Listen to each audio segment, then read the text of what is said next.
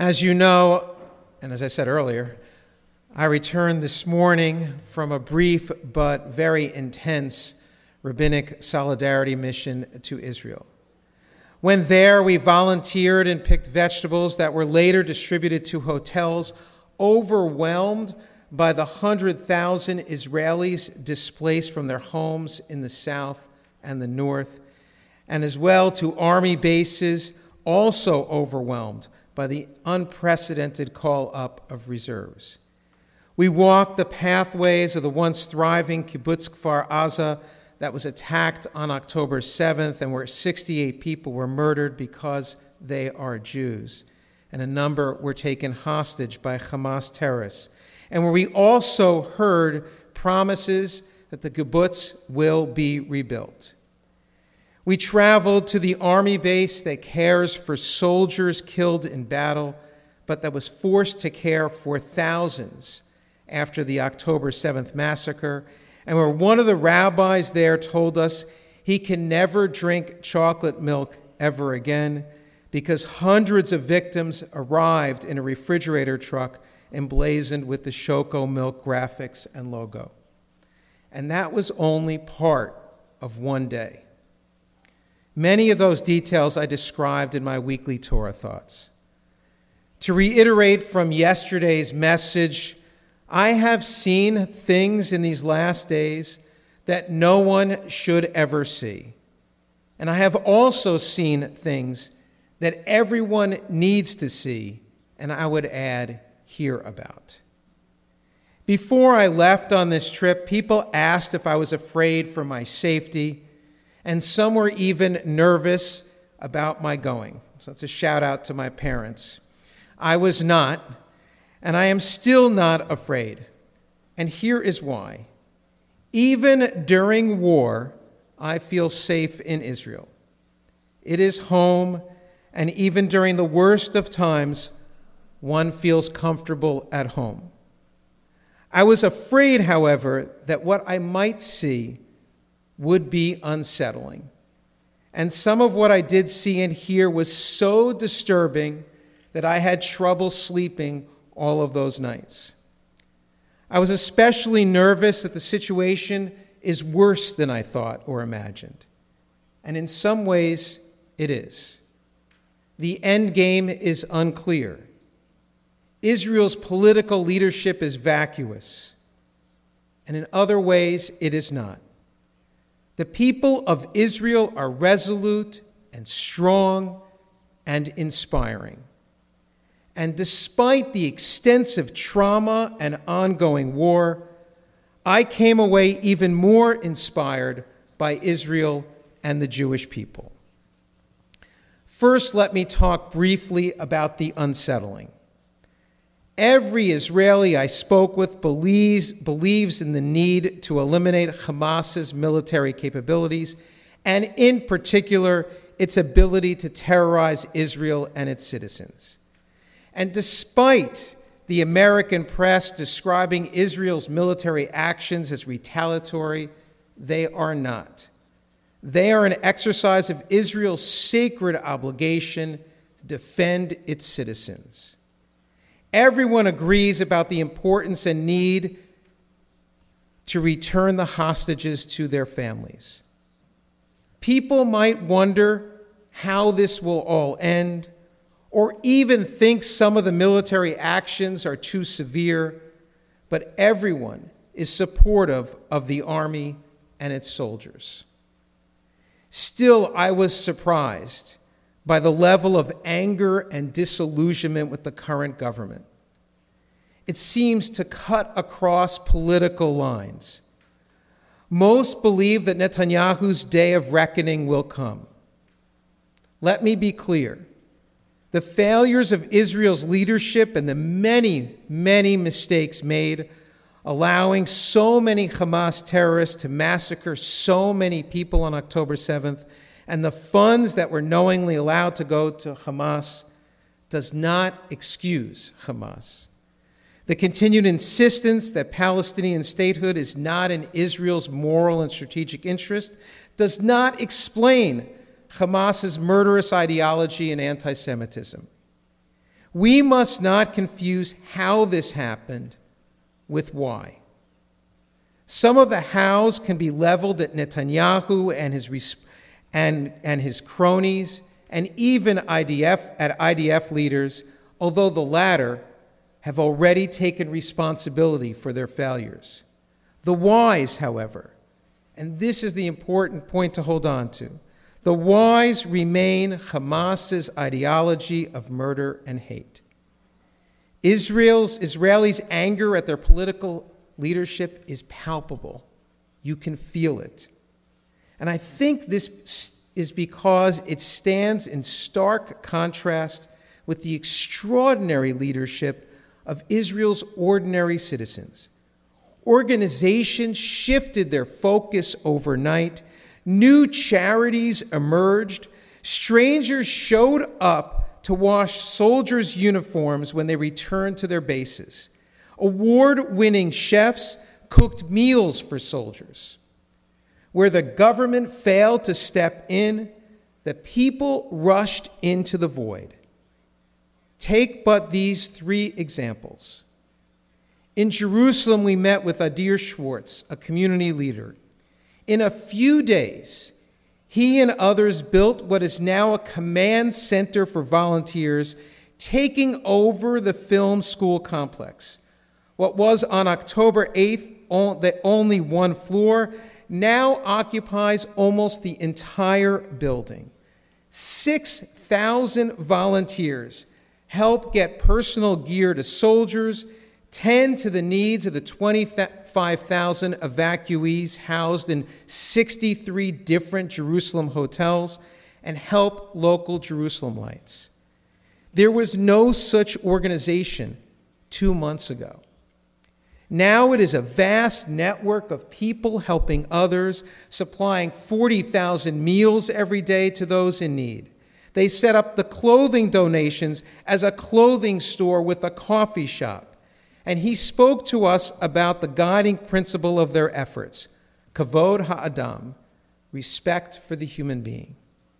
Every act of generosity is guided by this idea.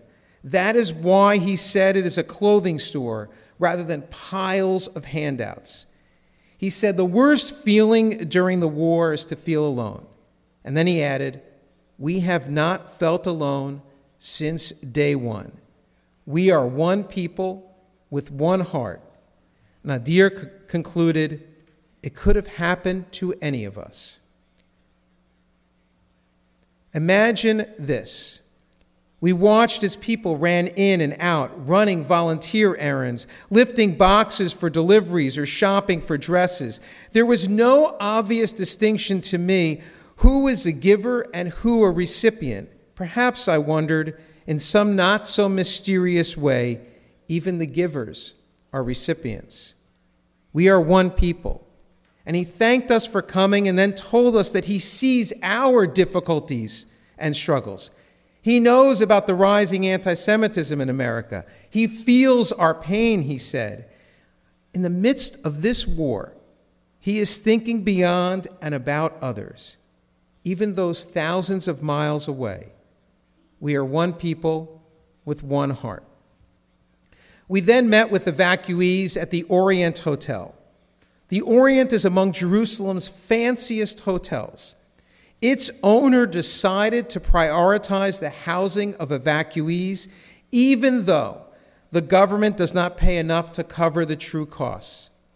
Almost all the residents of Kibbutz or Hanair are living there in this hotel.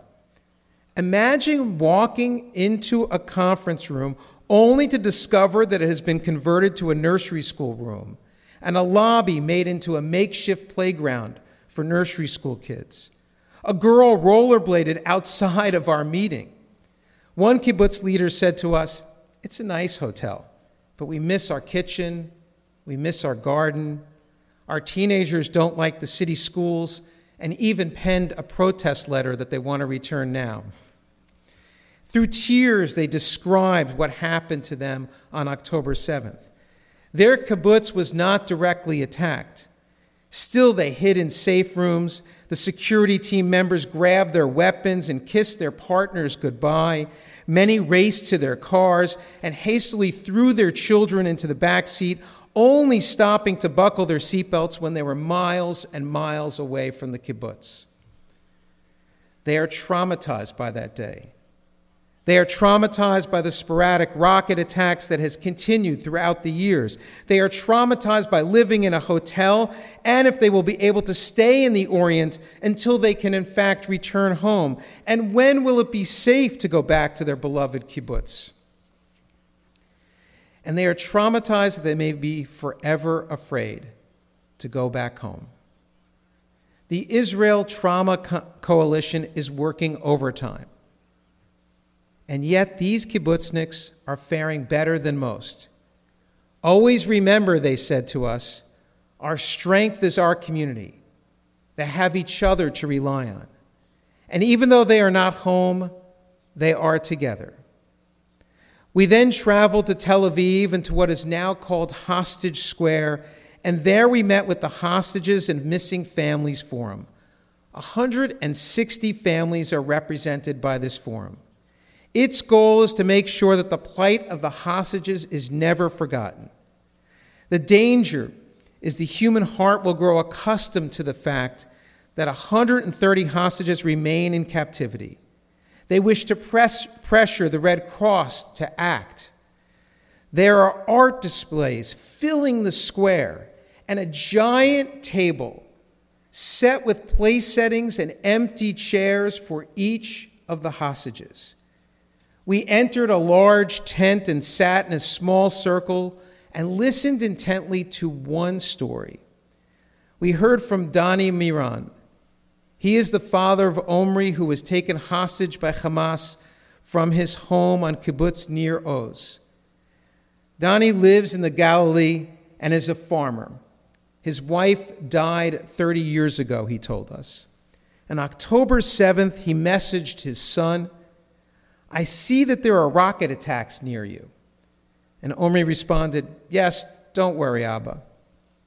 Then Danny turned on the news and saw that Hamas terrorists had infiltrated into Israel. He messaged Omri again, who responded, "Yes, they are all over the kibbutz." And after several minutes, Danny messaged his son, "It's your father, I'm worried. Answer me." That was the last message he, re- he sent. Later that day, his daughter-in-law's parents called to tell him that his son was abducted, but his daughter-in-law, Lishay, and granddaughters were okay. The girls are two years old and six months old. And he said to us, "I was happy that my granddaughters were okay, alive, but I felt as if a knife went through my heart. My son is a hostage." He continued, "It was only on Monday when I had the courage to ask my daughter-in-law what happened after my last message. And she told me that Hamas terrorists threatened to kill a neighbor if they did not come out of their safe room. And so Omri's family exited the room. Then the terrorists threatened to kill all of them if Omri did not go with them. He felt he had no choice. Liché said to her husband, 'I love you. I'll protect our girls. We're waiting for you. Don't be a hero.'" By this time, a large crowd had started to form around us. People le- leaned in to hear Donnie's story. And he then said to this group of rabbis, "You all look so sad." Most of us had been crying since he told us of his last words to his son. And he said, "You should not be sad. We are a strong people. You are here so that we can give hugs to each other. And never forget, we are one people." And then he continues, "Let me tell you the story about the flag that was raised over the Western Wall in nineteen sixty-seven. I was in the paratroopers brigade that fought in that battle." Donnie said, "Most people don't know how we got that flag. Before we marched to the wall, we were sitting in a bunker and we were talking about how we should have a flag. And a family mem- a family was also in this bunker and overheard our conversation. And one family member said, "I have a flag. Come with me." So they went up to his apartment. But first he insisted that we make kiddush and have some wine. Can you imagine this? And we said the blessing and drank the wine, and then he gave us the flag. And the man then said, "I have been saving this flag since nineteen forty-eight when we lost Jerusalem, hoping and praying for this day. Don't be sad. We are a strong people." And with that, we jumped up, formed a circle, and started singing and dancing, and we shouted, "Kol ha'olam kulo gesher tzar ma'od v'ha'ikar lo lefachet klal." The whole world is a narrow bridge, but the essence is not to be afraid. And we sang and we danced, and the crowd took videos and pictures, and we hugged Donnie, and we hugged each other. The Jewish people are inspiring, and the Jewish people are resilient. Draw strength from these stories. Draw strength from our resilience. The psalmist declares, "Adonai oz le'amo yiten, Adonai yevarech et amo va'shalom." Adonai will grant strength to the people. Adonai will bless the people with peace. Even though we pray for peace, shalom comes not before, but after strength. And we have an extraordinary amount of strength. And we will emerge even stronger. And then we continue to pray, I continue to pray, we will find peace. But first, and for now, let us focus on the strength. Adonai oz le'amo yiten. God grant us strength.